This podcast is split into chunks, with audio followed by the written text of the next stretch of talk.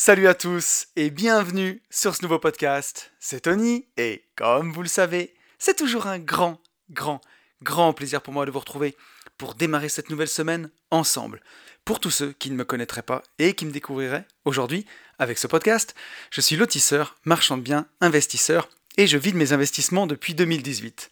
Alors bon, vous le savez, je vais faire un petit peu de pub pour mes propres produits au début du podcast, mais bon, comme ça, ça évite toutes les pubs à la con pour euh, les Cochrane Shield ou les VPN. hein. Donc voilà.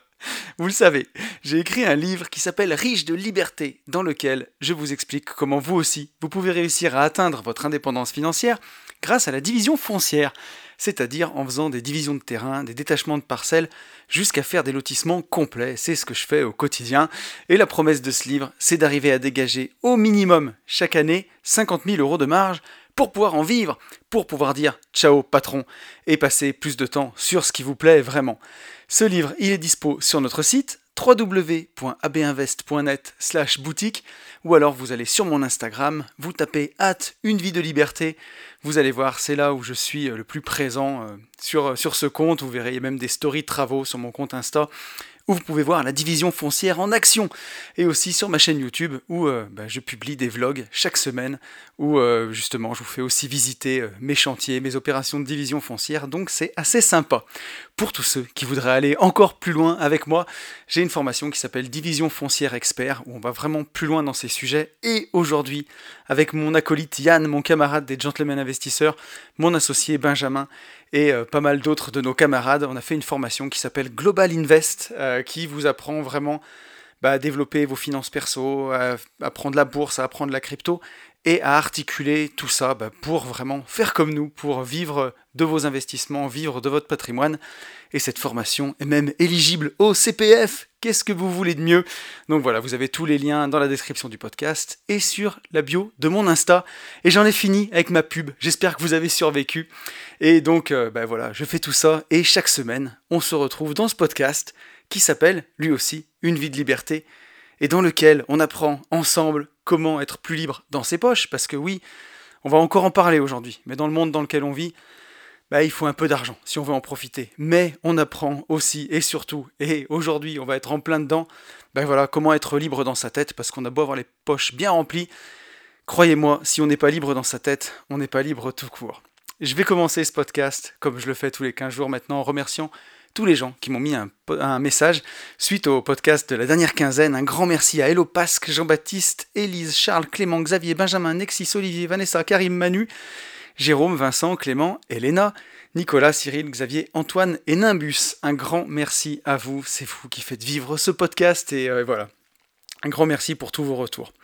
Nous sommes 1716 sur YouTube on approche gentiment des 2000 et, euh, et c'est vraiment cool. La dernière vidéo, la fin, l'avant-dernier vlog a fait des records d'écoute. Donc on était euh, plus de 1100, je crois, à avoir vu la vidéo. Enfin, vous êtes plus de 1100. Donc euh, incroyable pour un vlog. Merci, merci beaucoup à vous. Ça fait trop plaisir. Euh, et je pense aussi qu'il y a beaucoup de nouveaux auditeurs. Donc un grand, un gros coucou à vous, à tous les nouveaux auditeurs qui m'ont découvert suite au podcast avec Delphine Pinon. Et, euh, pareil, ben, grand merci aussi à vous tous de, d'être allés représenter une vie de liberté sur ce podcast. Je crois qu'il a fait de très belles écoutes, donc ça me touche énormément. Et il y a plein de gens qui m'ont découvert par ce biais-là. Vous avez été nombreux à m'écrire, donc voilà. Bienvenue euh, sur ce podcast. Merci beaucoup à vous euh, bah, d'être venus, d'avoir écouté, et pour tous ceux qui m'ont écrit aussi. Euh, on est 547 sur SoundCloud et on arrive à 298 notes sur Apple Podcast, bientôt les 300 notes. Donc voilà, bah, n'hésitez pas à me mettre un petit message et une petite note 5 étoiles sur Apple Podcast, ça fait plaisir, ça aide à développer ce podcast. Et on a un nouveau commentaire cette semaine, donc merci à toi Elena pour ton commentaire très touchant. Et nous sommes presque 6300, 6298 sur Insta. Là aussi ça monte et ça permet aussi de développer ce podcast, de le faire un peu plus connaître. Donc un grand merci à vous. Euh, avant de démarrer euh, le, sujet de la semaine et d'abord le retour sur le podcast de la, de la dernière quinzaine, les petites news. Euh, donc il y a maintenant une semaine, j'étais en mastermind avec le club des investisseurs. Donc j'ai intégré le club des investisseurs de Cédric Anissette pour cette promotion. Et euh, on a quatre mastermind par an, quatre rencontres. Donc là on était, on s'est rencontrés à Lyon à la Cité internationale et on a passé vraiment une journée exceptionnelle. J'en ai parlé dans un vlog, mais voilà, j'ai pu rencontrer Cédric Anissette, donc c'était une, vraiment une belle rencontre, très inspirante. On a même partagé la scène ensemble, et c'est le message aussi que je veux faire passer dans ce podcast c'est qu'il y a quelques années, en 2017, euh, quand j'ai découvert un peu tout ce monde aussi de l'indépendance financière sur le net, c'est quelqu'un qui me, parlait beaucoup, Cédric Anissette, parce que voilà, il était sans langue de bois, il était père de famille, et euh, je trouvais vraiment nature peinture, quoi. et ça me plaisait bien. Et euh, bah voilà, d'avoir pu quelques années après partager la scène avec lui, c'est vraiment cool. Et puis être aussi investir, m'investir activement dans le club des investisseurs, puisque j'ai proposé deux projets euh, en crowdfunding, donc en achat-revente collectif cette année, et c'est vraiment vraiment sympa de, pouvoir développer ça. Donc, euh, donc voilà, je voulais le partager avec vous, comme quoi il faut bah, toujours croire, euh, croire en ses rêves et avancer. Et ça permet de ben, voilà, rencontrer ses mentors, découvrir des gens qui sont importants pour nous. Donc c'est vraiment cool. Et ça m'a donné même des idées d'avoir intégré ce mastermind, puisque j'ai vu comment ça fonctionnait. Et on en parle encore avec Benjamin, mais dites-moi si ça peut vous intéresser euh, en commentaire. Donc, j'en parlerai plus sur mon deuxième podcast sur les gentlemen investisseurs avec Yann, parce que ça, encore, ça aura encore plus sa place là-bas. Mais avec Benjamin, on se pose la question de faire un mastermind spécial division foncière. Donc, ça serait avec un petit groupe de personnes, peut-être 6 à 8 personnes sur une année.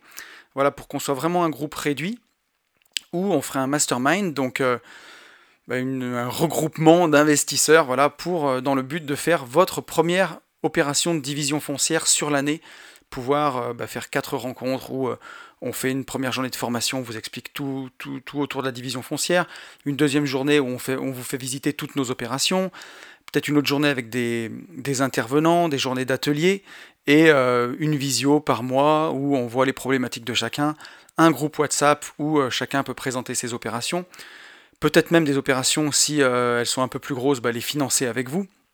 Donc je pense qu'on peut faire un truc vraiment intéressant, mais axé uniquement marchand de biens, division foncière.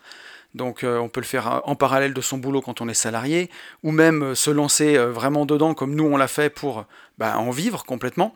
Donc je pense que ça peut être vraiment très intéressant. C'est une idée qu'on a eue avec Benjamin. Pour l'instant on n'a rien décidé, mais, mais voilà, en tout cas, si jamais ça vous dit, n'hésitez pas à me mettre un message, à m'écrire soit euh, dans, le, dans, les commentaires du podcast, soit à m'envoyer, euh, un message sur Instagram, un DM ou un mail. Hein. vous avez mon mail euh, dans la, description du podcast.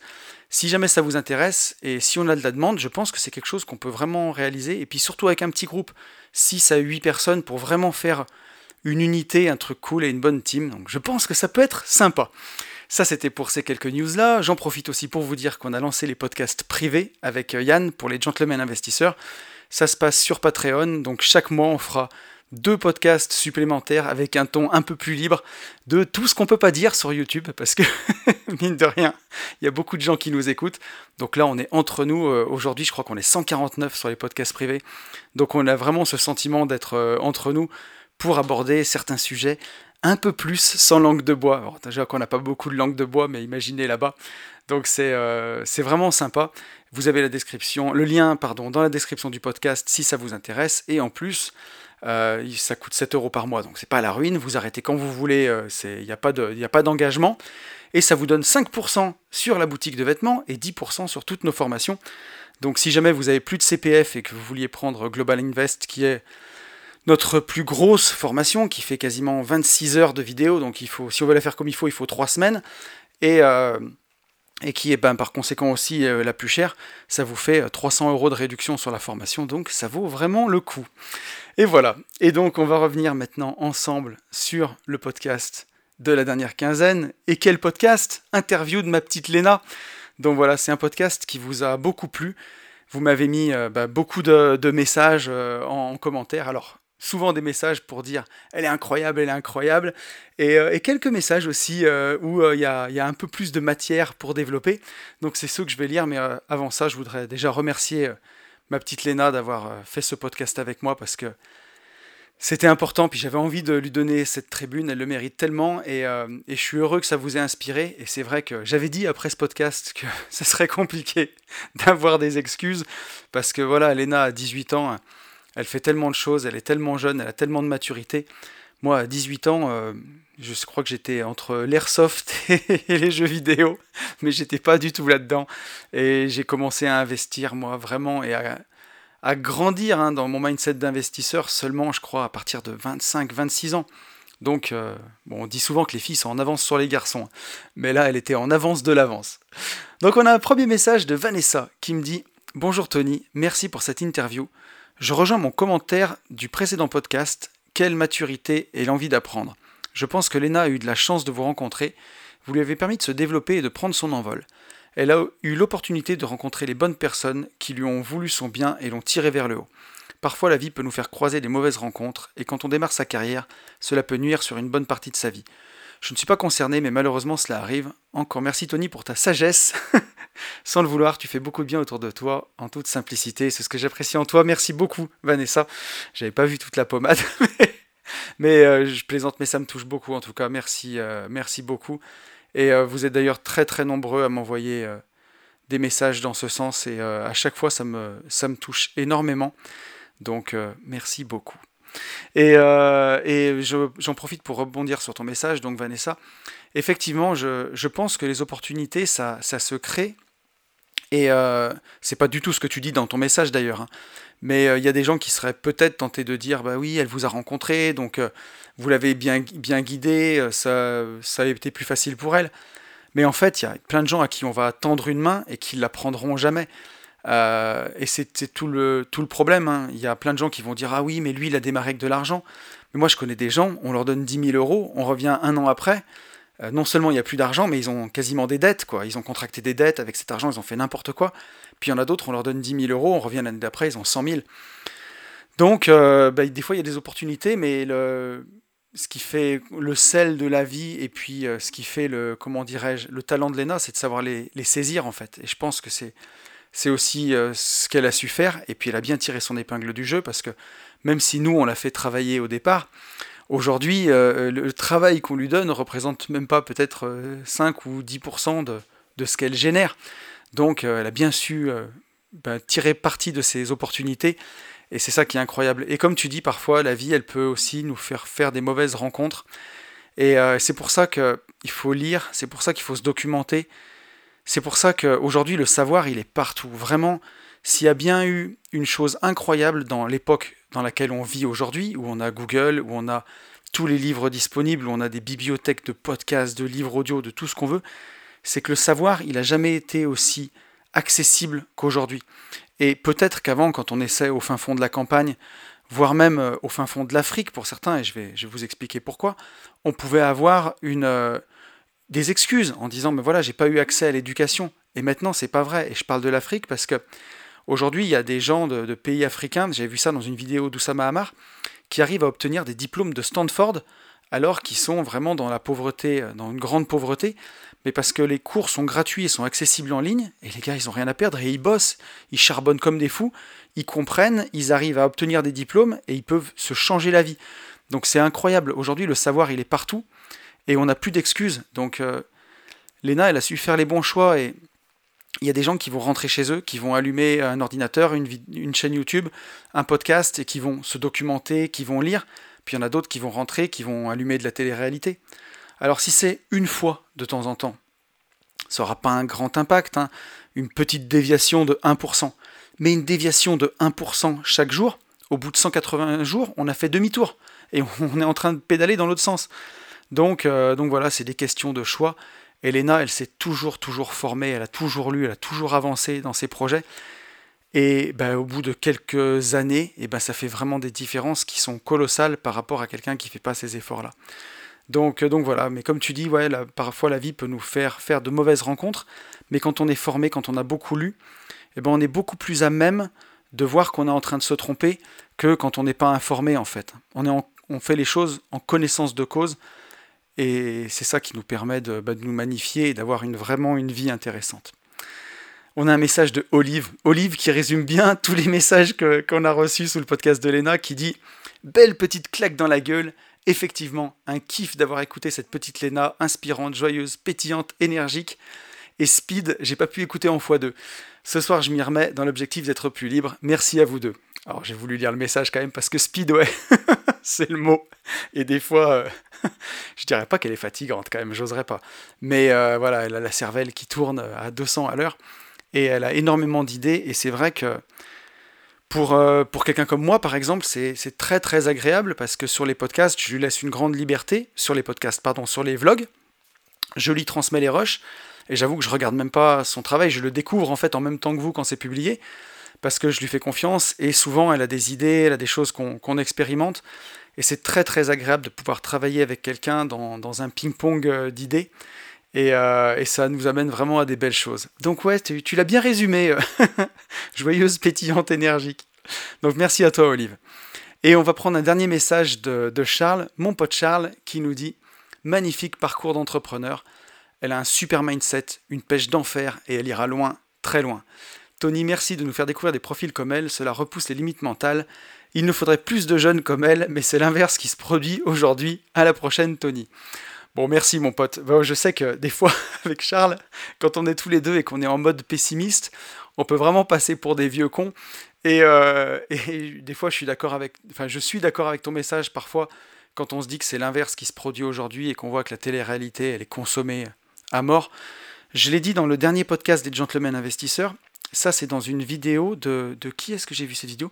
De Oussama Hamar, je crois d'ailleurs. Bah, ça fait le podcast n'a pas commencé depuis un quart d'heure qu'on a cité deux fois Oussama Hamar. Mais euh, dans, dans, ce podcast, il disait que quand on prend les gens les plus riches, 80% d'eux ne regardent la télé euh, pas plus moins d'une heure par jour. Et quand on prend les gens les plus pauvres, 80% d'entre eux regardent de la télé-réalité deux heures par jour.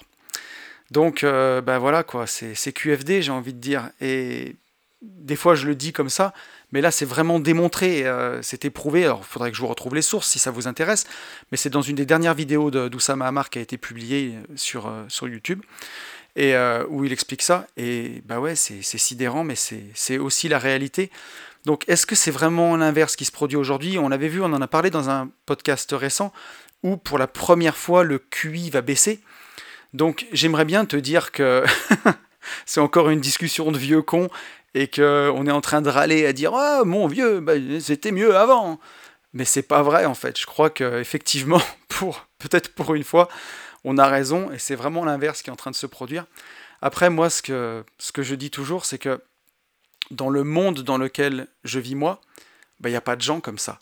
Et vous le verrez, on va beaucoup en parler dans le, podcast de cette semaine à quel point euh, bah, se construire son propre environnement inspirant, c'est important, et à quel point ça peut être euh, salvateur et, changer complètement la vie.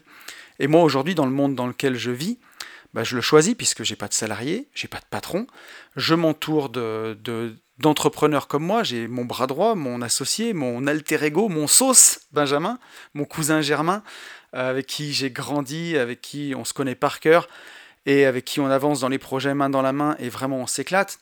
J'ai euh, bah, mon autre sauce, Yann, mon pote Yann, des Gentlemen Investisseurs, mon associé, euh, bah, avec qui on a eu euh, un coup de foudre amical, avec qui on vit une, bromance, et, avec qui on avance aussi bah, avec les mêmes envies. Et après, j'ai Léna, et j'ai plein d'autres personnes qui, qui gravitent, enfin en tout cas, qui gravitent autour de moi, ou en tout cas, euh, comment dirais-je, qui collaborent ou qui sont mes potes, qui sont tous entrepreneurs.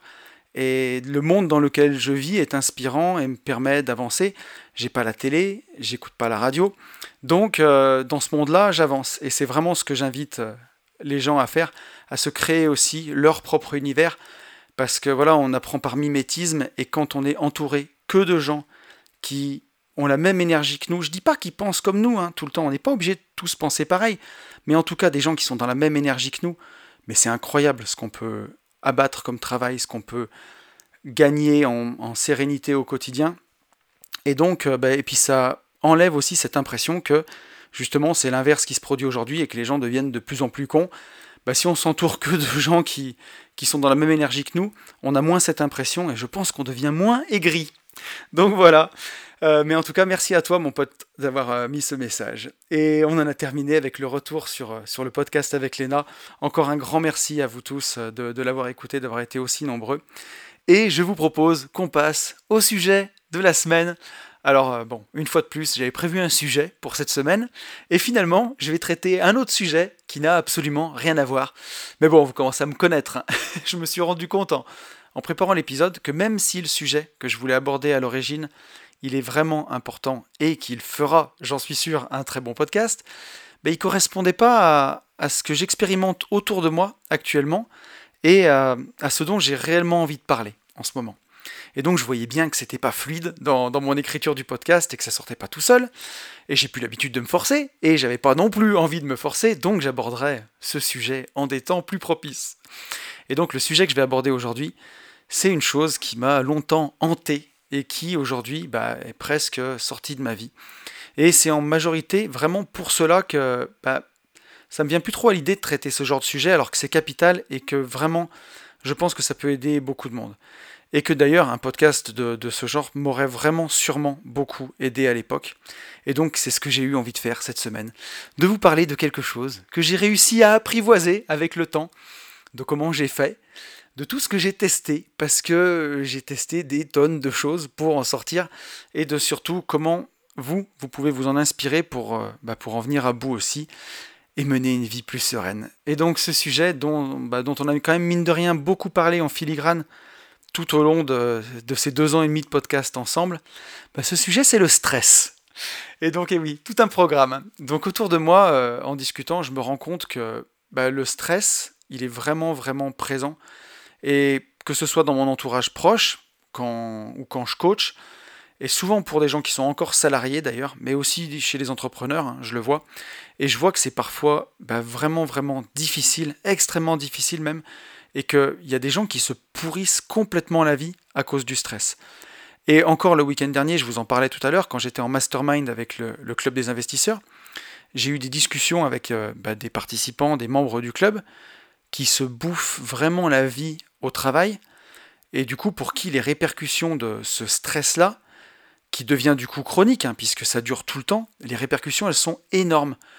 Et les conséquences de, tout ça, elles sont vraiment multiples et à terme, elles peuvent être extrêmement dangereuse, que ce soit pour la santé, pour le sommeil, et même par extension, bah, quand on devient complètement invivable, pour son entourage, ça peut conduire jusqu'au burn-out, et j'en sais quelque chose. Donc il faut y faire vraiment, vraiment très attention. Et le plus fou dans tout ça, c'est que j'ai vraiment beaucoup stressé dans ma vie, mais c'est une chose que j'ai presque quasiment oubliée pour moi.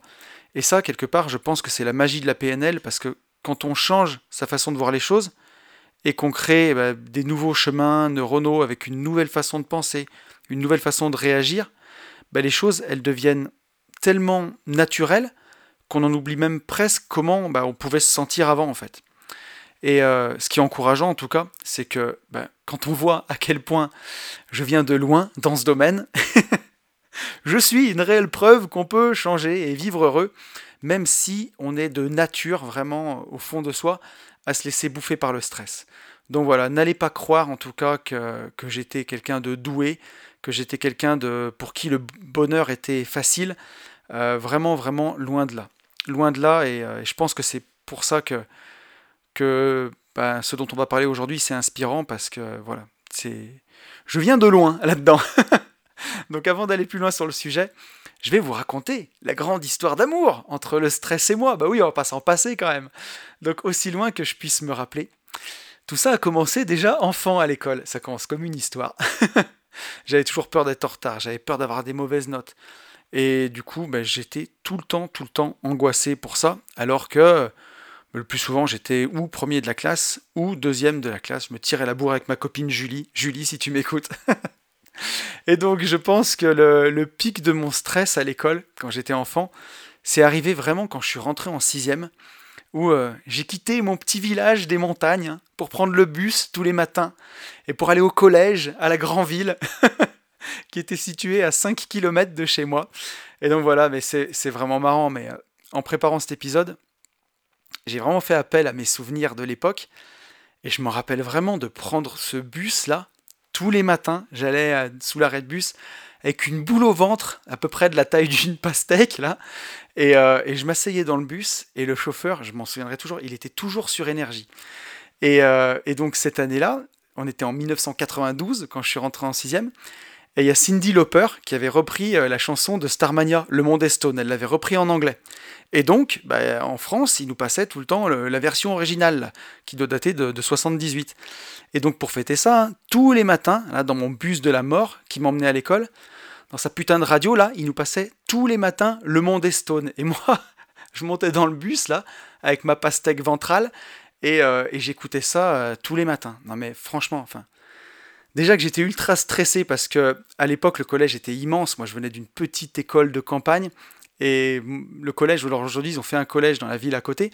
Donc ça l'a divisé, mais à l'époque il y avait 1600 élèves, c'était le plus grand collège de France, c'était quand même impressionnant. Et donc tous les matins, je partais à l'école avec euh, Stone, le monde est Stone, je cherche le soleil au milieu de ma nuit. non, franchement, je rigole, mais enfin, la chanson, elle est, c'est une longue plainte hein, quand même, cette chanson, on va pas se mentir. Mais je me disais, en repensant à tout ça, même là, ça me remet la boule au ventre. Ça m'a remis la boule au ventre quand j'ai écrit et ça me remet la boule au ventre pendant que je prépare le pendant que j'enregistre le podcast. Mais franchement, niveau mindset, c'est vraiment éclaté quoi. Démarrer sa journée à 7h15 le matin avec Stone le monde et Stone, je pense que c'est une très très mauvaise idée. Vraiment, vraiment, vraiment. Et, euh, d'ailleurs, c'est marrant, mais euh, là j'enregistre le podcast samedi et il va sortir lundi. Et lundi matin, j'ai emmené mes filles à l'école, au collège. Et donc la grande qui a 13 ans, elle est en quatrième, elle avait un contrôle d'histoire à 9h du matin. Et je me suis souvenu, euh, quand j'étais en train de préparer cet épisode, à quel point j'avais du mal avec les contrôles quand j'étais au collège. Et à quel point je pouvais stresser quand j'étais au collège. Mais c'était juste, c'était infernal quoi. Et c'est peut-être une de mes plus belles fiertés, c'est que même si des fois la petite elle est aussi stressée, mais mes enfants sont vraiment moins stressés que moi je pouvais l'être au même âge. Et c'était aussi une de mes grandes motivations pour justement changer et arrêter de stresser comme ça, c'est que je voulais pas refiler ça à mes enfants. Parce que voilà, j'aurais beau eu leur dire arrêtez de stresser, si elles voyaient un père ultra stressé, bah elles copient quoi. Donc ça a été une de mes grandes motivations. Alors je dis pas qu'elles stressent jamais mes filles parce qu'elles sont plutôt consciencieuses, mais quand même par rapport au niveau de stress que moi j'étais capable d'atteindre, je pense qu'on est, on est quand même encore pas trop mal. Et donc je stressais même à un point tel que en sixième, j'ai fini chez le psychologue pour enfants quand même pour parler de tout ça parce que ça devenait invivable. J'étais trop perfectionniste, je me mettais trop la pression, je mettais trop de temps à tout faire. Et j'avais aussi des parents qui me mettaient la grosse pression sur les résultats et pour qui à l'époque bah, c'était jamais assez bien. Faut quand même le dire aussi pour être honnête, hein. papa, maman, si vous m'écoutez, c'est cadeau. Mais bon, ils ont fait de leur mieux à, leur époque, j'ai pas de rancune là-dessus, ils ont fait euh, voilà comme, comme ils ont pensé qu'il fallait faire. Et aujourd'hui, on a dépassé vraiment tout ça, mais c'est quand même plus honnête et important de le dire, c'est que voilà, j'avais une grosse pression à la maison. Et euh, à l'époque, on avait parlé de tout ça avec le psychologue pour enfants, qui était quelqu'un de très bien, et je me souviens que les choses se sont euh, bien bien arrangées par la suite, voire même en cinquième, j'avais tellement pris la confiance que j'ai eu un peu des problèmes de discipline. Mais, euh, mais après, j'ai réussi à rétablir le tir. C'est comme les excès de marché, quoi. Quand ça descend trop dans un sens, ça remonte trop dans l'autre, et ainsi de suite. Après, ça s'est stabilisé. Mais, mais j'ai continué ma scolarité de cette façon-là, j'ai grandi. Et j'avais vraiment plus de recul sur les choses quand même. Donc bien entendu, hein, je stressais quand même pour tous les examens. Euh, même si au lycée, ça s'est quand même plutôt bien passé. J'ai pas aimé le collège, mais je me suis beaucoup éclaté au lycée. J'avais des super potes. Enfin, j'ai vécu un lycée incroyable. Et par contre, quand je suis passé en études supérieures, bah, le niveau il était vraiment vraiment plus élevé, surtout quand je suis rentré en école d'ingénieur, euh, puisque je suis rentré en quatrième année d'école d'ingénieur. Avant, j'étais passé par l'IUT et par la fac. Et la fac, pour le coup, c'était tranquille, mais pas l'école d'ingénieur. Et là, je suis repassé vraiment par un stress intense. Et là, pour le coup, je me le mettais tout seul mais je voulais vraiment réussir, je voulais vraiment arriver à tirer mon épingle du jeu. Puis euh, voilà, j'avais cette croyance hein, que si euh, je réussissais bien mon diplôme d'ingénieur, j'aurais un bon salaire et j'aurais une bonne vie. Mais c'était sans compter le piège de la rat.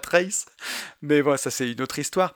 Mais j'avais vraiment envie de tirer mon épingle du jeu dans, bah, dans cet environnement bah, qui est quand même très stressant en école d'ingénieur et, et où il faut un environnement où il faut travailler tout le temps. quoi.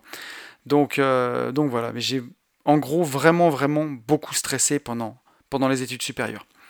Mais j'ai fini par obtenir mon diplôme d'ingénieur et après je suis parti vivre un an en Écosse. Et j'avais vraiment besoin de ça, j'avais besoin d'une année sabbatique pour faire le point, pour prendre un peu le temps de vivre. Et, euh, sur place, j'ai pris un boulot vraiment tranquille pour le coup, un boulot dans un centre d'appel. Donc c'était un, travail en français. Hein. Je répondais à des pannes qui étaient en France, je répondais à des Français, sauf que moi j'étais à Glasgow. Et, euh, et, une nouvelle fois, même dans ce boulot-là, je me mettais tellement la pression que j'ai préféré abandonner le poste pour faire bah, ce pourquoi j'étais venu à la base, hein, c'est-à-dire faire une pause et profiter un peu de la vie. Aller au sport, euh, visiter, euh, visiter la ville, visiter le pays. Et donc, euh, j'avais quand même de l'argent de côté et de tous mes jobs d'été que j'avais fait, parce que j'ai commencé à travailler en job d'été à 13 ans et demi, donc je mettais vraiment de l'argent de côté. Et j'avais un tout petit train de vie, donc j'avais largement de quoi faire mon année sans travailler. Mais vraiment, malgré tout ça, bah, j'ai été euh, encore et toujours confronté à ce stress. Et c'était là, c'était un stress différent, mais c'était un peu le stress d'une oisiveté euh, que, que, je vivais, euh, que je vivais mal. Et, et j'avais l'impression d'être un peu le spectateur de ma vie au lieu de, d'être en train de charbonner vers mon avenir, comme pouvaient le faire tous mes potes qui, eux, après l'école, étaient partis directement bosser. Mais voilà, un charbonner pour mon avenir, mais quel avenir à l'époque? Parce que je voyais bien que la vie d'adulte, là, qui m'attendait, c'était un piège en fait, et que j'avais aucune façon d'y échapper. Et à l'époque, j'avais déjà fait des stages en entreprise et j'avais toujours détesté l'ambiance et je me faisais littéralement chier toute la journée. Euh, c'était des stages en laboratoire, mais je voyais aucune alternative à tout ça. Et donc, pour resituer un peu le contexte, on était en 2006 à cette époque. Facebook avait à peine un an. Il n'y avait aucun forum sur l'indépendance financière ou sur les invests. Enfin, tout ce monde-là m'était complètement étranger. Hein. Et donc, je savais que j'allais rentrer en France, que j'allais devoir postuler dans une entreprise, que j'allais devoir faire un CV pour apprendre à me vendre, hein, pour faire le tapin, quoi, voilà. Et d'ailleurs, j'ai toujours détesté cette expression-là, il faut savoir vous vendre, apprenez à vous vendre, comme si on était vraiment de la marchandise. J'ai toujours détesté ça. Et d'ailleurs, enfin, tous les entretiens que j'ai eus à cette époque, parce que j'en ai passé un paquet pour avoir du taf, ça me donnait vraiment l'impression d'être en train de faire le tapin, quoi. C'était exactement ça. Et pourtant, bah, enfin, au-delà du stress que j'ai ressenti pendant toute cette année de, césure, je vivais pour la première fois, hein, pour de vrai, et on va dire à une échelle un peu réduite, mais la vie que je vis aujourd'hui, quoi. Euh, et ça me rendait vraiment heureux, par contre. J'étais en train de stresser pour l'avenir, mais à l'instant T, j'étais très heureux. Je faisais du sport, je me cultivais l'esprit, je lisais énormément, je profitais de mes proches, je visitais, je découvrais le monde. La seule chose qui me manquait à l'époque, c'était un vrai projet de vie en fait, comme je peux avoir aujourd'hui, des projets. Mais si là-bas, à l'époque, je m'étais lancé dans l'immobilier, je crois que je ne serais jamais rentré. Mais voilà, bah non, ça s'est pas passé comme ça. Toutes les bonnes choses ont une fin et j'ai fini par rentrer. Et donc, euh, après six mois de recherche en France, j'ai trouvé un travail d'ingénieur qui n'a pas fait exception, hein, avec toutes mes anciennes expériences professionnelles. Ben voilà, un vrai bullshit job comme on les aime, hein, où j'avais rien à faire et où euh, bah, chaque journée était plus longue que celle de la veille. Et là, encore une fois, ben, voilà, la nature a horreur du vide. Hein. Donc je me suis quand même mis à stresser pour mon avenir. Et je me voyais végéter dans, cette entreprise-là, où je gagnais à l'époque 1830 euros par mois. Donc on était en 2007, où j'avais euh, un 13e, un 14e, un 15e mois, et même 1,5% euh, d'augmentation par an, ce qui était pour le coup totalement incroyable pour la plupart des salariés qui partageaient mon service, ils étaient très heureux. Et rentrer dans cette boîte, pour certains, c'était vraiment l'objectif d'une vie, quoi. 13e, 14e, 15e mois. Mais moi, moi, ça me déprimait à un point stratosphérique, quoi. Et je me souviens que même dans les premières semaines, bah, j'avais rapidement fait un petit tableur Excel, voilà, où j'avais mis 1830 euh, euros multiplié par 15 mois. Donc ça me donnait 27 euh, 450 euros par an. Et après, j'avais tiré la colonne vers le bas, en mettant 1,5% euh, par an pendant 42 ans, bah voilà, et donc j'ai vu que j'allais devoir travailler jusqu'à 67 ans, et que j'allais partir à la retraite avec mon augmentation, là, avec un salaire de 4200 euros par mois, et donc j'allais gagner dans toute ma vie entière, parce que j'avais fait la somme, euh, bah, j'allais gagner, roulement de tambour, 1 590 000 euros. Alors je suis pas en train de dire que c'est nul, euh, pas du tout, mais, euh, mais voilà, j'avais 25 ans à l'époque, et la perspective de savoir que bah, à 25 ans, ma vie entière serait tracée devant moi jusqu'à mes 67 ans. Et voilà, ben, j'ai réalisé que aussi pendant 40 ans, il allait bien falloir que je mange, que je me vêtisse et que ben, au mieux du mieux, j'allais mettre peut-être 800 euros de côté chaque mois. Et qu'en fait, euh, quand je faisais le calcul, mais je, ne serais jamais millionnaire, quoi. et je voyais la liberté me faire un beau petit coucou au loin qui se transformait en un beau middle finger. Et je me suis dit, mais c'est pas possible en fait, c'est c'était capé quoi. C'était comme les prêts qui sont capés, c'est-à-dire que j'aurais un seuil que je ne pourrais jamais dépasser. Et donc je vous le donne en mille, je me suis mis à stresser à bloc pour mon avenir. Bah oui, quand on sait que stresser, on stresse. Et je me suis dit euh, aussi que bah, il devait bien y avoir un échappatoire, qu'il devait bien y avoir une solution pour faire les choses différemment. Et je me posais vraiment cette question-là. Je me posais, je me disais, mais comment ils font les riches? Comment ils font les gens qui achètent une Lamborghini, qui achètent une maison énorme? À cette époque, j'étais là-dedans. Je me disais, mais comment ils font? J'étais même pas dans la liberté. Et sauf que bah, il y avait aucune ressource, quoi. Et donc, euh, si euh, aucune ressource, en tout cas de livres ou quoi que ce soit à cette époque-là. Et donc, si vous êtes des fidèles du podcast, vous savez que c'est à ce moment-là que j'ai décidé de tenter euh, l'aventure familiale, entrepreneuriale en famille, en reprenant une entreprise de travaux publics. Et donc, j'étais convaincu qu'à cette époque, ben, entreprendre, c'était la solution à tous mes problèmes. Et j'avais en partie raison, hein, en tout cas. Euh, mais bien entendu, bah, voilà, ça prendrait du temps puisque bah, c'est entreprendre en famille qui m'a permis d'avoir quand même un salaire beaucoup plus élevé tout de suite, un salaire suffisant pour investir massivement et ça m'a offert ma liberté sur le long terme. Et même si j'ai arrêté l'entrepreneuriat de cette façon où euh, en gros on se crée son propre travail hein, pour devenir aujourd'hui plus un chef d'entreprise, un chef de plusieurs business, avec des business qui sont scalables, des business qui sont bien nés, comme l'immobilier locatif, comme l'achat-revente, ou même comme le business sur Internet. Euh, et, donc voilà, mais pour en revenir à, ma, à cette reprise d'entreprise en famille, en 2007, je crois que c'est à ce moment-là que j'ai expérimenté l'expérience, je sais pas si ça se dit ça, mais la plus stressante de ma vie en fait. Et entre le fait d'avoir 35 salariés tous les jours, qui me siphonnait le cerveau avec des questions tout le temps, tout le temps, tout le temps, les clients qui mettaient une, pression mais juste infernale. À cette époque, j'ai atteint des, niveaux de stress qui étaient vraiment euh, ben, stratosphériques. Quoi. Et c'est allé à un tel point que ça en est devenu invivable. Ça a eu des répercussions sur mon couple, sur ma vie de famille, sur mon sommeil, sur ma santé. Euh, j'ai fait des crises d'angoisse et euh, finalement, bah, à la fin, deux burn-out, quoi, carrément. Donc, euh, je ne vais pas plus m'étendre sur le sujet sur, sur cet épisode, mais ce que je veux qu'on retienne, c'est que aujourd'hui, je suis vraiment revenu de tout ça. Et je peux le dire, hein, je, suis vraiment libre dans ma tête. Et, et ce que je veux qu'on retienne, c'est que mais si on s'en donne la peine, c'est vraiment possible de s'en sortir. Et c'est pour ça que j'insiste là-dessus au début du podcast, quand, euh, quand je vous fais mon petit laïus au départ, c'est que la liberté dans la tête, c'est vraiment essentiel. Et j'en sais quelque chose parce que je reviens vraiment de loin de ce point de vue-là. Et voilà, je sais à quel point c'est essentiel si on veut goûter à la vraie liberté, pas seulement celle qu'on peut avoir en se remplissant les poches, mais vraiment celle de l'esprit et celle qui permet d'avoir une vie épanouissante et surtout une vie qui a du sens en fait. Donc voilà, on va voir comment je me suis tiré de ce traquenard, comment j'ai fait, comment je m'en suis sorti. Mais voilà, avant ça, on va quand même refaire un peu de technique et on va voir bah, d'où vient ce stress-là, d'où est-ce que ça vient? Alors le stress, c'est quoi? Bon, on va pas changer les bonnes habitudes, hein. on va aller voir la définition dans le dictionnaire. Et dans le dictionnaire, j'ai trouvé ça. Le stress désigne une tension nerveuse, contrainte de l'organisme face à une situation redoutée. Entre parenthèses, par exemple, un événement soudain, un traumatisme, une sensation forte, du bruit ou du surmenage. C'est une réaction de l'organisme à une agression, un choc physique ou nerveux. Et le stress désigne aussi par extension une situation de tension nerveuse excessive, traumatisante pour l'individu. Et donc quand j'ai fait ces recherches, j'ai vu que le stress, c'est une notion qui est vraiment bah, relativement récente. Ça va aussi avec euh, le bien-être euh, auquel on, on accorde une importance beaucoup plus grande aujourd'hui qu'on ne l'accordait pas bah, dans d'autres siècles, et ça, ça, avance avec la pyramide de Maslow.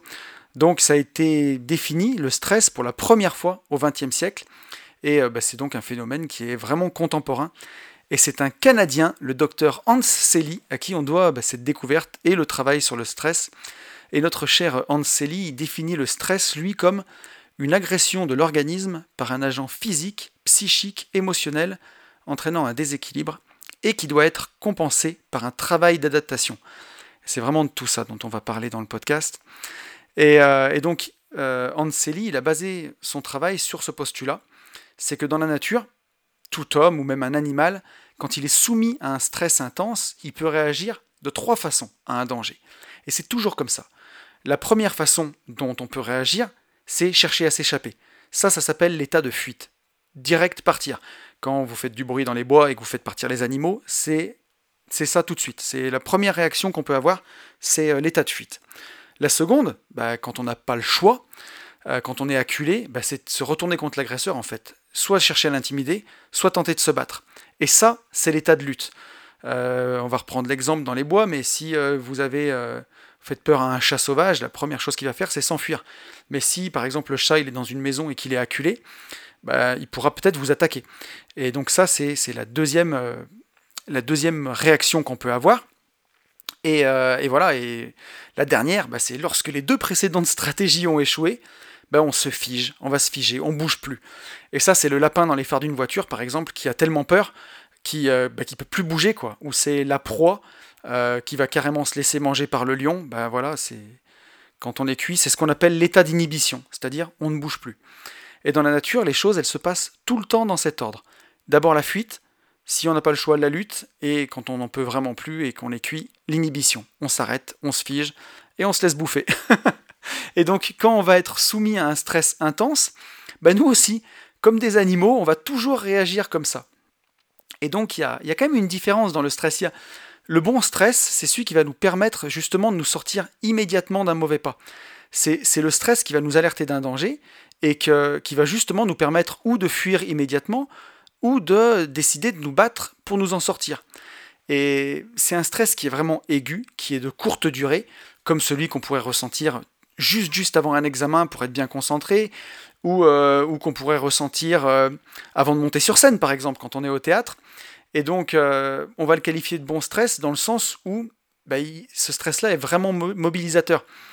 Et c'est donc voilà, c'est le stress qui va nous permettre de fuir si on se sent agressé par une personne désagréable, par exemple, qui nous apporte rien, euh, ou, je le disais tout à l'heure, voilà, le stress qui va nous donner, euh, nous faire donner un coup de collier pour nous battre pour réussir un examen. Et donc, euh, ce qui est important de rappeler à ce stade, c'est que ce qu'on appelle stress, ça désigne pas l'agent stressant en lui-même, mais ça désigne vraiment le sentiment qu'a la personne de ne pas pouvoir y faire face. Et le stress, c'est vraiment ce sentiment d'impuissance qu'on ressent, de ne pas pouvoir surmonter la situation qu'on redoute. Donc en fin de compte, la conséquence de ce stress qu'on ressent sur notre capacité à gérer une situation, ben, ça va dépendre de sa durée. Quoi. Voilà. Quand c'est très court, quand le stress est très court, c'est utile, mais quand le stress devient chronique, en fait, quand il dure, quand il s'installe, comme une routine, chaque jour, ben, il va perdre cette fonction d'alerte, en fait, et il va devenir affaiblissant.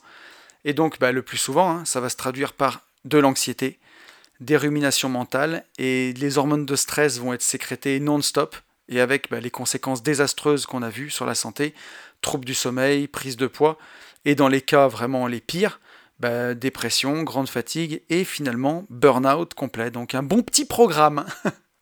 Donc voilà pourquoi il faut absolument faire attention à ça et savoir différencier justement ce bon stress de l'anxiété. Et donc pour moi, la première chose qu'on doit retenir ici de, de, cette analyse, en fait, c'est la durée. Un petit stress court, ça va, c'est utile, c'est ce qui nous pousse à nous dépasser, c'est ce qui nous pousse à accélérer pour réaliser nos objectifs. Mais si c'est en continu, ben voilà, là il faut faire attention si ça s'installe. Et la deuxième chose à avoir en tête, c'est que justement, on l'a vu, hein, le, stress, c'est pas la, la c'est pas la chose qui nous arrive, c'est vraiment notre interprétation. C'est ça qu'il faut avoir en tête, c'est que ça va dépendre de notre environnement. Et le stress, il est souvent bah, induit par l'environnement auquel on est soumis. Mais voilà, qu'est-ce qu'on décide d'en faire? Donc voilà, retenez bien ça parce que ça nous sera utile pour la suite.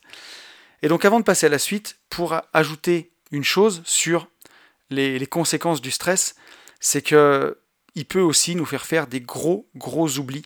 Et ça, j'avais envie de le rappeler, parce que quand on est en état d'alerte permanent, ben, on peut plus distinguer ce qui est hyper important de ce qui est urgent et on peut faire des bêtises.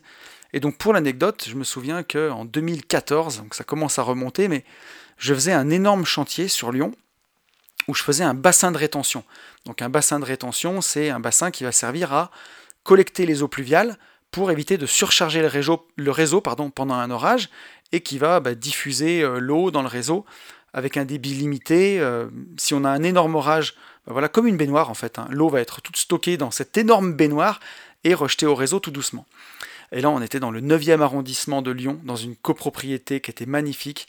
C'était un chantier de fou où il fallait prendre des précautions incroyables parce qu'on était aussi dans le quartier des Balmes.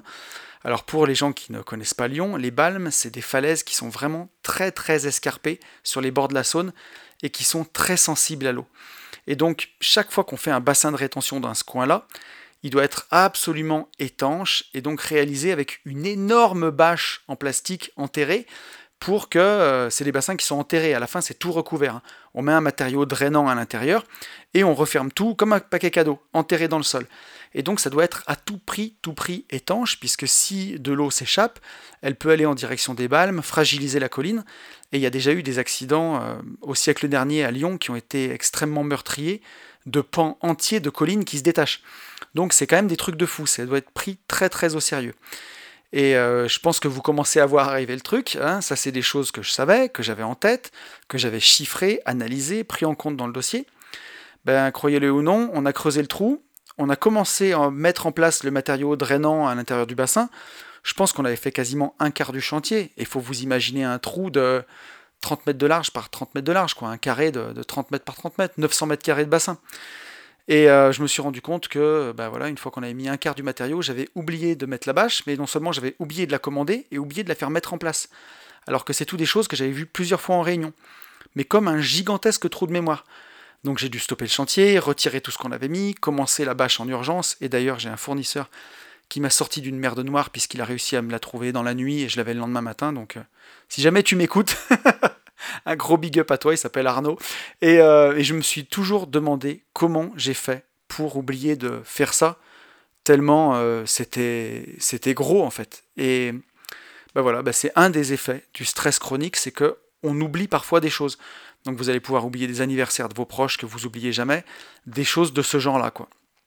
Et euh, donc à la fin, tout est bien qui finit bien parce que je m'en suis rendu compte tard, mais pas trop tard, pour que ça me coûte pas trop cher. Mais c'est quelque chose qui m'a à l'époque c'était tellement pas professionnel que ça m'a vraiment choqué et je me suis je m'en souviens encore huit ans après c'est que voilà ça craint quand même et ça peut faire faire ce genre de choses le stress aussi alors vous le savez hein, j'aime chercher des solutions et euh, à cette époque euh, bah, voilà j'ai fait beaucoup beaucoup beaucoup de choses pour m'en sortir et dans mes recherches, je suis, j'ai ressorti un des livres que j'avais acheté à l'époque, euh, un livre que j'aime beaucoup et qui m'a beaucoup aidé. Euh, c'est un livre du docteur Frédéric Fanget qui s'appelle Oser, thérapie de la confiance en soi. Et donc, selon notre cher ami Frédéric Fanget, il y a deux mécanismes à l'anxiété. Le premier mécanisme, pourquoi on stresse, c'est parce qu'on surestime les dangers potentiels. Et donc la personne qui souffre de ce stress chronique là, qui dure, elle va avoir tendance à se faire beaucoup plus de soucis qu'il faudrait s'en faire. Par exemple, euh, elle peut avoir peur de prendre l'avion, ben, enfin, on sait quand même que c'est un des moyens les plus sûrs qui existent, plus sûr que la voiture, et pourtant une personne qui souffre d'anxiété, ben, elle aura bien plus peur que de raison avant de prendre l'avion, elle pourra se rendre complètement malade, voire ne, jamais le prendre. Donc il y a une déformation des risques qu'on peut prendre, vraiment. Et le deuxième mécanisme euh, du stress, c'est la difficulté à faire face à l'imprévu. Et ça, c'est souvent un cercle vicieux parce que comme la personne qui stresse va éviter les situations dangereuses parce qu'elle stresse, et ben du coup, elle s'habitue pas à y faire face, et donc à chaque fois, ben, les situations, elles sont de plus en plus compliquées à résoudre. Comme la personne qui passe pas à l'action en immobilier parce qu'elle stresse, ben, plus elle stresse, moins elle s'y confronte, moins elle va en visite, et plus ça lui fait peur. Et donc, euh, pour donner un exemple, je vais en parler un peu de l'IMO, mais voilà, quand on est en coaching, moi, je repère ces gens-là par. C'est les champions du et si. Et s'il y a une guerre Et si la bourse elle explose Et si mon immeuble il prend feu Et si, et si, et si Et voilà, et pour ça, ben, je vais pas vous spoiler, hein, mais pour, euh, pour euh, affronter ça et pour s'en sortir, bon, c'est un peu dans la fin du podcast, mais vous avez compris, il va falloir muscler sa confiance en soi, il va falloir muscler un peu son jeu. Donc aujourd'hui, on ne connaît pas avec certitude pourquoi certaines personnes stressent plus que d'autres, ça c'est Frédéric Fanget qui nous le dit. Ce qu'on sait, c'est qu'il y aurait une première cause qui serait biologique, c'est-à-dire bah, une sensibilité particulière chez certaines personnes, des gens qui, naissent comme ça, avec une sensibilité plus particulière au stress. La seconde cause, elle, elle serait d'ordre psychologique, C'est-à-dire que bah certaines personnes, elles perçoivent le monde de façon plus dangereuse que d'autres. Alors là, je ne sais pas si vous commencez à sentir venir aussi la PNL, mais je pense que là-dessus, on va pouvoir faire quelque chose. Et la troisième cause, ça serait un facteur éducationnel. Et là, j'en ai parlé un peu au début du podcast, mais soit une éducation par des parents qui sont démissionnaires, donc euh, qui laissent l'enfant tout seul face au danger, ou alors au contraire des parents très exigeants et ou très exigeants, pardon, et euh, ou euh, très surprotecteurs, et qui laissent finalement jamais l'enfant affronter lui-même ses difficultés, qui résolvent toujours ses problèmes à sa place. Euh, et, voilà, et donc ça, ça peut vraiment créer des, problèmes, puisque bah, c'est ce qu'on a vu tout à l'heure. Si on ne se confronte pas aux difficultés, on ne peut pas augmenter sa confiance en soi. Donc, d'après Frédéric Fangey, il semblerait qu'un seul de ces trois facteurs, ce soit insuffisant pour déclencher cette anxiété, mais que bah, voilà, ce soit une combinaison des trois. Donc ce qu'on peut vraiment retenir de tout ça, c'est que pour que l'anxiété perdure à l'âge adulte, selon Frédéric Fangey, c'est que bah, d'abord, un anxieux, il perçoit le monde comme plus dangereux qu'il l'est vraiment. Il y a une déformation de la réalité, hein, je vous le disais, ça sent un peu la PNL, hein, et que l'anxieux, il doute de ses propres capacités à résoudre le problème, et ça, c'est euh, le manque de confiance en soi. Et il y a une dernière chose qui est aussi un peu perverse, c'est que l'anxieux croit vraiment que s'il se fait du souci, bah, il aura moins d'ennuis et moins d'événements négatifs. Et ça, c'est quelque chose que Frédéric Fanget a constaté voilà, cette croyance-là, euh, que si on se fait du souci, ben, on éloignera un peu la guigne. C'est limite de la superstition. Et là, malheureusement, ben, c'est vraiment la double peine. Non seulement euh, on stresse, mais en plus, on a la croyance que si on ne stresse pas, ça sera encore pire. Donc voilà, ben, maintenant qu'on a vu à quel point la situation est désespérée, on va voir qu'elle n'est pas grave. Il y a des solutions. Et je vous propose que on les explore ensemble en vous montrant ce que j'ai fait moi. Voilà, pour m'en sortir. Euh, le chemin que j'ai parcouru de ce qui marche et, euh, et ce qui marche pas. Et je peux vous dire que des choses, j'en ai faites. Hein. Et je stressais comme un malade, mais voilà, au moins, bah, je voulais pas supporter ça. quoi. J'étais actif dans mes recherches pour me sortir de cet état. Parce que, blague à part, je, souris pendant ce podcast, mais je ne le supportais pas du tout. C'était très très dur. Et donc, euh, bah, selon moi, la première chose à faire, la toute première chose à faire, et c'est une des plus importantes parce que c'est celle qui va nous sauver la mise le plus rapidement, c'est d'apprendre à se relaxer immédiatement quand, bah, les pics de stress intenses surviennent. Donc euh, quand on est déjà dans un état d'anxiété permanent, que c'est chronique, et qu'on se tape encore par-dessus des montées de stress si on a oublié de faire quelque chose, ou qu'on n'arrive pas à gérer euh, une situation, mais ça peut vite dégénérer en crise d'angoisse, et là, bah, il faut savoir réagir. Et donc un des premiers outils auxquels je pense, c'est la cohérence cardiaque. Donc la cohérence cardiaque, le principe, c'est de reprendre au plus vite une respiration normale quand notre cœur va s'emballer à cause d'une situation qu'on aurait mal vécue. Et donc la cohérence cardiaque, ça consiste à faire 6 cycles complets de respiration sur une minute, donc à inspirer pendant 5 secondes et à expirer pendant 5 secondes. Donc ça c'est un rythme qui dans notre quotidien n'est pas du tout normal, c'est un rythme dont, on n'a pas le réflexe, mais euh, il va nous permettre de reprendre bah, au plus vite un rythme cardiaque calme. Et ça, ça va procurer ben, tout de suite un effet apaisant et un sentiment en soi de sérénité et de bien-être. Et ça marche. Donc on peut, pratiquer la cohérence cardiaque même en préventif, trois fois par jour par exemple, un peu comme on pratiquerait la méditation, et il suffit vraiment de, 5 minutes. Donc ça, on peut trouver des applications sur le téléphone mobile pour, pour nous aider, sur le portable, c'est vraiment facile. Euh, vous tapez cohérence cardiaque, vous allez pouvoir euh, télécharger. C'est souvent une petite balle qui monte et qui descend au rythme des respirations. Et donc c'est hyper facile pour pratiquer. Et ça, je peux déjà vous dire que je l'ai pratiqué et que en cas de, gros pics de stress, ça m'a vraiment sauvé la vie plus d'une fois. Et ça permet de faire ben, redescendre immédiatement la pression pour prendre des décisions en étant le, ben, le plus lucide possible en fait. Donc le deuxième outil, je viens d'en parler, hein, ça reste du préventif, mais c'est aussi une chose qui m'a beaucoup aidé, c'est la méditation quotidienne. Donc le but, c'est pas de se transformer en moine Shaolin qui va méditer 3 heures par jour, mais rien que de le faire, ne serait-ce que 5 minutes par jour, même si 10 minutes ça reste l'idéal, la méditation, ça va avoir des effets bénéfiques sur tout. Et donc c'est pas pour rien qu'on l'a intégré dans le, programme dans Global Invest, alors que bah, à première vue ça n'a rien à voir avec de l'investissement, mais les bénéfices de la méditation, ils sont tellement nombreux.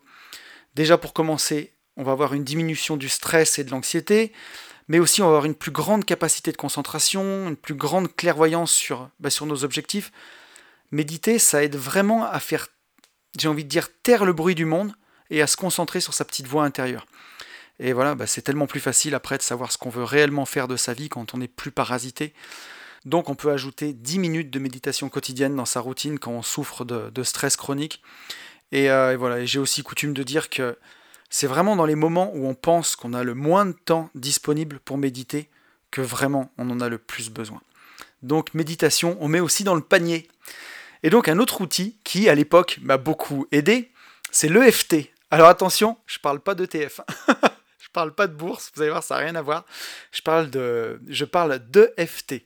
Donc vous allez voir, bon, rien à voir avec la bourse. EFT, hein. e ça veut dire Emotional Freedom Technique. Donc c'est une technique de libération émotionnelle qui est basée sur l'acupuncture. Donc euh, ça se présente sous la forme d'un tout petit rituel à accomplir qui finalement prend très très peu de temps, ça prend moins de 5 minutes l'EFT.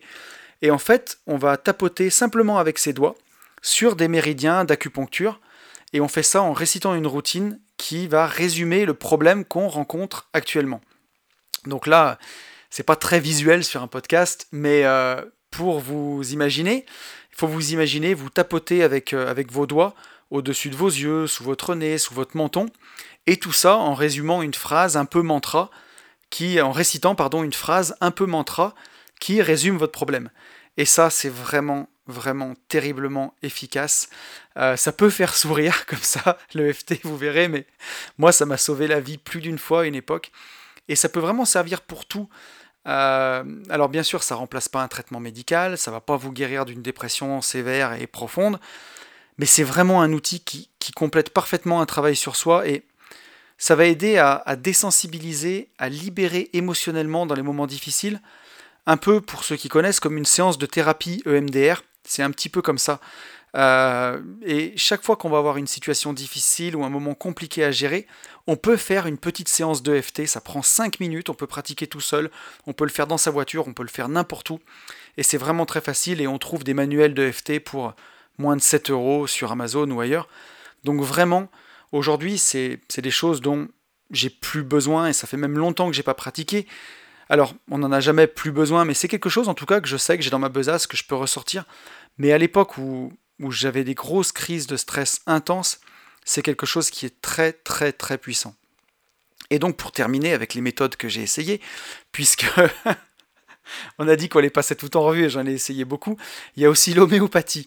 Alors là aussi ça, ça vous fera peut-être marrer, mais bon je l'ai fait aussi. Euh, typiquement c'est les trucs comme le sédatif PC ou les fleurs de bac. Donc je ne saurais pas vous dire si c'est psychologique ou si c'est vraiment efficace. Mais moi, je vais en parler avec vous parce que ça m'a vraiment aidé à passer des caps difficiles.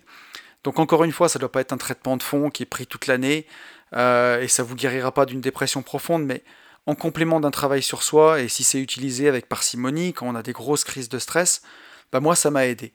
Et, euh, à un moment, ça m'a vraiment, vraiment aidé, notamment les sprays de fleurs de bac. Euh, quand j'avais des grosses crises de stress, bah, c'est des choses qui me calmaient. Donc, euh, voilà, je pense que c'est un outil de plus à mettre dans sa boîte à outils quand on est un, hyper anxieux. Euh, donc voilà. Après, il y a une autre chose qu'on peut être tenté de faire quand on, stresse énormément et que du coup, par conséquent, on est hyper fatigué, bah, c'est de passer son temps libre à dormir et à ne rien faire. Eh bien, je vous le donne en mille, c'est la dernière chose à faire. Et ça, je m'en rendais déjà compte à l'époque, parce que comme je bossais beaucoup et que j'étais à la fois crevé et stressé, bah, je passais souvent mon samedi après-midi entier à dormir. Et je me souviens que je me couchais après le repas vers 13h30 et parfois je me réveillais le soir à 17h30, 18h avec euh, le sentiment d'être une merde qui avait rien fait de sa journée. Et euh, je me disais, je vais retourner dans ma rat race le lundi. Enfin, j'appelais pas ça la rat race à l'époque, mais je me disais, je vais retourner au boulot, ça va être horrible, j'ai rien fait de mon samedi. Et je me souviens que je me poussais, je me forçais à me bouger, à faire des trucs. Des fois, j'ai des potes qui me proposaient d'aller faire de la moto le samedi. Ça me coûtait énormément. Mais euh, ça me demandait une énergie de fou. Mais à chaque fois que je revenais, j'étais super content de l'avoir fait. Et, euh, même pour mes invests, ça me demandait une, énergie de dingue. Mais, mais j'ai bien fait de le faire puisque c'est dans ces moments-là où, euh, bah, petit à petit, j'ai bâti mon indépendance. Et, j'ai eu la confirmation de la théorie derrière bah, tout ce dont je m'étais rendu compte en pratiquant tout seul. Et j'ai eu cette, cette révélation dans un livre de Nicolas Chauva qui s'appelle Chouchou Ryoku, technique mentale pour rester concentré sur ses objectifs. Donc vous avez compris, hein, Nicolas, c'est un auteur qui a longtemps vécu au Japon et qui a beaucoup étudié le Japon et qui fait des livres passionnants. Et il m'a été recommandé par Lena, d'ailleurs, euh, ce livre. Donc j'ai lu deux ouvrages de lui et j'ai trouvé ça génial. Et donc dans ce livre, l'auteur, Nicolas, il nous dit que parfois, on peut expérimenter une grande fatigue et cette fatigue-là, elle ne se résout pas par plus de repos. Plus on se repose, plus on est crevé. Et que, ben voilà, selon lui, c'est pas les activités qu'on pratique au quotidien qui nous épuisent, c'est pas le stress, c'est pas notre, activité professionnelle, mais c'est plutôt notre incapacité à ressentir du sens dans la pratique. C'est ça qui nous bouffe. C'est que tous les jours on fait un truc qui a aucun sens pour nous. C'est ça qui nous bouffe la vie. Donc je sais pas si vous voyez venir la PNL, mais moi je commence à la voir arriver. Dès qu'on parle de sens, je vois arriver la PNL. Et euh, Nicolas nous dit que la spiritualité japonaise, elle présente la vie comme une expérience. Et le cerveau, lui, il a besoin de se reposer, mais pas notre âme. Et notre âme, elle aspire à profiter au maximum de toutes les opportunités de découvrir sa propre nature en explorant le monde matériel. Et donc la fatigue chronique, elle n'est pas de la même nature que la fatigue intellectuelle ou physique. Et en fait, bah, dans certains cas, il s'agit surtout d'un manque d'adrénaline et, euh, et peut-être même surtout un manque de dopamine. Et donc ce qu'on a besoin, quand on a tout le temps envie de dormir, bah, c'est pas de repos, mais de sensations fortes en fait. Et au final, ce qui nous sauve réellement, c'est bah voilà, c'est quand notre cœur il va battre pour quelque chose qui fait vraiment du sens pour nous en fait. Donc pour nous sortir de ce mauvais pas, euh, notre cher Nicolas Chauva, il nous invite à, commencer par faire une vraie introspection et à nous poser la question suivante bah, qu'est-ce qui fait du sens pour nous quoi? Et si ça, c'est pas de la PNL. Et c'est vraiment, la, vraiment la première étape. Hein. C'est celle de, bah, de faire une pause, en fait, quand on stresse, quand on n'est pas bien, et quand on voit que ça s'installe et que plus rien n'a de sens, et de se poser cette question fondamentale du sens. Voilà, est-ce que ce que je fais tous les jours, ça a du sens pour moi? Est-ce que c'est ça que je veux faire de ma vie? Est-ce que voilà, j'ai, la chance de pouvoir expérimenter la vie, d'être vivant? Et est-ce que c'est vraiment ça que j'ai envie de faire pour ma vie? J'en ai qu'une seule, on le rappelle. Donc voilà, et une fois que c'est fait, on peut passer à la deuxième étape. Et ça va consister ben voilà, à, se lancer dans son projet quand on a répondu à cette question. Dire est-ce que, est -ce que ça, ça a du sens pour moi? Qu'est-ce qui a du sens pour moi? Ben non, ça serait peut-être plutôt, allez, on va prendre un exemple, devenir investisseur. Et ben la deuxième étape, ça consiste à se lancer dans ce projet-là. Et donc Nicolas, il insiste vraiment sur le fait que la fatigue physique, à ce moment-là, elle va souvent nous empêcher de dépasser le premier pas. Mais que ben, il faudra malgré tout le faire. Il faudra arriver à surmonter ça. Et je me souviens quand j'ai lu le bouquin, ce passage, ça m'a énormément parlé parce que j'avais tellement trouvé ça difficile d'avancer dans mes projets, et pourtant des projets qui faisaient du sens pour moi, parce que j'avais une fatigue qui était incroyable. Mais voilà, c'est le prix à payer pour avoir une belle vie, pour avoir une vie qui a du sens. Et, euh, Nicolas il fait d'ailleurs une belle, analogie là-dessus en nous disant que ben, nous sommes tous des samouraïs, que notre plaisir profond repose sur notre capacité à prendre des risques et à nous battre pour des causes qui nous tiennent à cœur. Et j'ai trouvé ça vraiment joli. Et donc, ben voilà, on vient de voir qu'il va falloir se dépasser malgré la fatigue, et que c'est pas en se reposant, même si on en ressent un grand besoin, qu'on va résoudre le problème d'anxiété et de stress. Mais c'est seulement, ben voilà, en redonnant du sens et en découvrant, ben voilà, ce pourquoi on est réellement destiné. Donc il me reste deux choses à aborder. Hein. On l'a vu, ce qu'on appelle stress, ça désigne pas l'agent stressant en lui-même, mais plutôt le sentiment que va avoir la personne de ne pas pouvoir y faire face. Le stress, c'est vraiment le sentiment d'impuissance qu'on ressent, de ne pas pouvoir surmonter une situation qui nous fait peur. Donc le stress, il vient de notre perception de la situation plutôt que de la situation en elle-même. Et là, euh, on est en plein dans la PNL. Hein. Donc euh, voilà, vous le savez, dans la vie, ben, on peut choisir de voir le verre à moitié vide ou de le voir à moitié plein. C'est une question de mindset. Vous savez, un mind, c'est l'esprit, et 7, c'est régler, comme on réglerait euh, sur le four. Et donc le mindset, ça va nous permettre de régler notre esprit pour appréhender les situations d'une façon différente. Et on va pouvoir s'offrir justement bah, une autre perception des choses. Et ça, c'est tout l'art de la PNL. Et une situation qui habituellement nous stressait tout le temps, et ben grâce à la pratique de la PNL, qui nous permet justement de nous offrir une autre perception des choses, ben, elle nous stressera plus, et peut-être même qu'elle sera une source d'opportunité pour la suite. Et le verre que bah, on voyait auparavant à moitié vide, bah, on va le percevoir à moitié plein.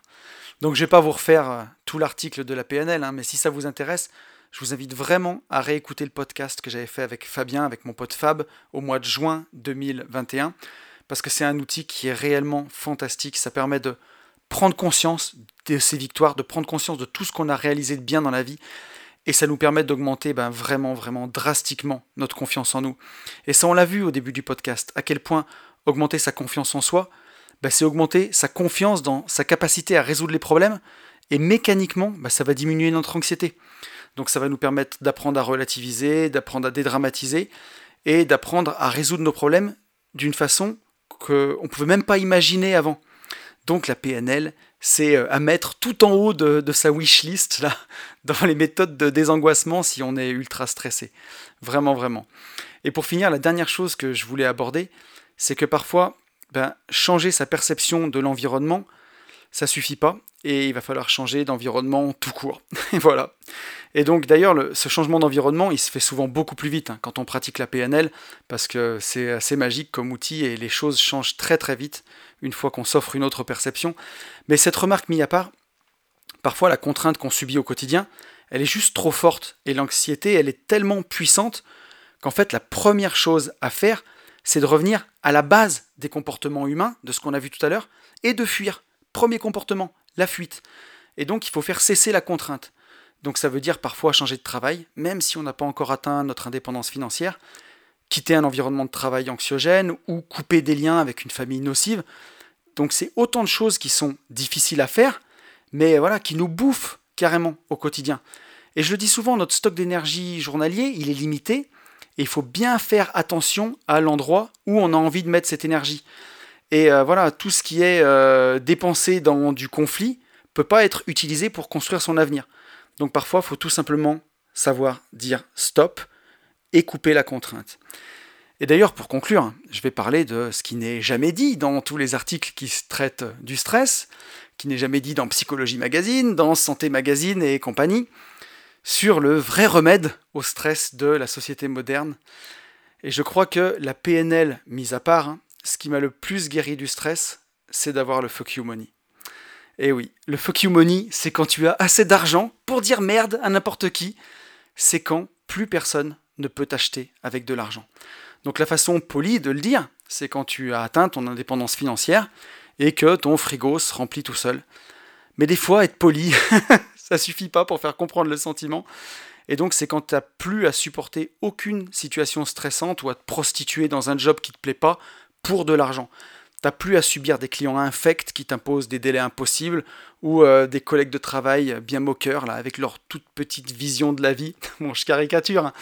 mais quand on le réalise, on se rend compte quand même que l'argent résout beaucoup de problèmes. Et je me souviens que quand j'ai réalisé que les revenus de mes investissements dépassaient largement mon salaire, ben, le changement qui s'est opéré en moi, ça a été vraiment radical et j'ai ressenti une grande confiance et un grand pouvoir. Et à ce moment-là, on se rend compte que ben, on peut couper la contrainte et on peut changer son environnement. On est maître et on décide. Et Nicolas Chauvat, il nous le rappelait tout à l'heure avec cette métaphore. Hein. Tout comme les samouraïs, notre âme aspire à profiter au maximum de toutes les opportunités de découvrir sa propre nature en explorant le monde matériel. Et pour ça, faut quand même un peu d'oseille. Et la bonne nouvelle, c'est que si vous m'écoutez, vous savez que c'est possible, parce que je l'ai fait et que bah, c'est pas si difficile. Alors si vous êtes un grand ou une grande stressée de la vie, j'espère que ce podcast vous aura fait du bien. J'espère que vous y aurez trouvé des solutions. Dans les moments difficiles, je vous souhaite de trouver une belle appli de cohérence cardiaque pour faire redescendre la pression. Je vous souhaite d'arriver à trouver le chemin vers ce qui fait vraiment du sens pour vous. Et je vous souhaite de trouver la ressource en vous pour avoir le courage d'embrasser ce destin. Je vous souhaite d'atteindre votre indépendance financière pour profiter pleinement de tout ce que la vie a à offrir et vous le savez, je vous souhaite, par-dessus tout, de vivre libre.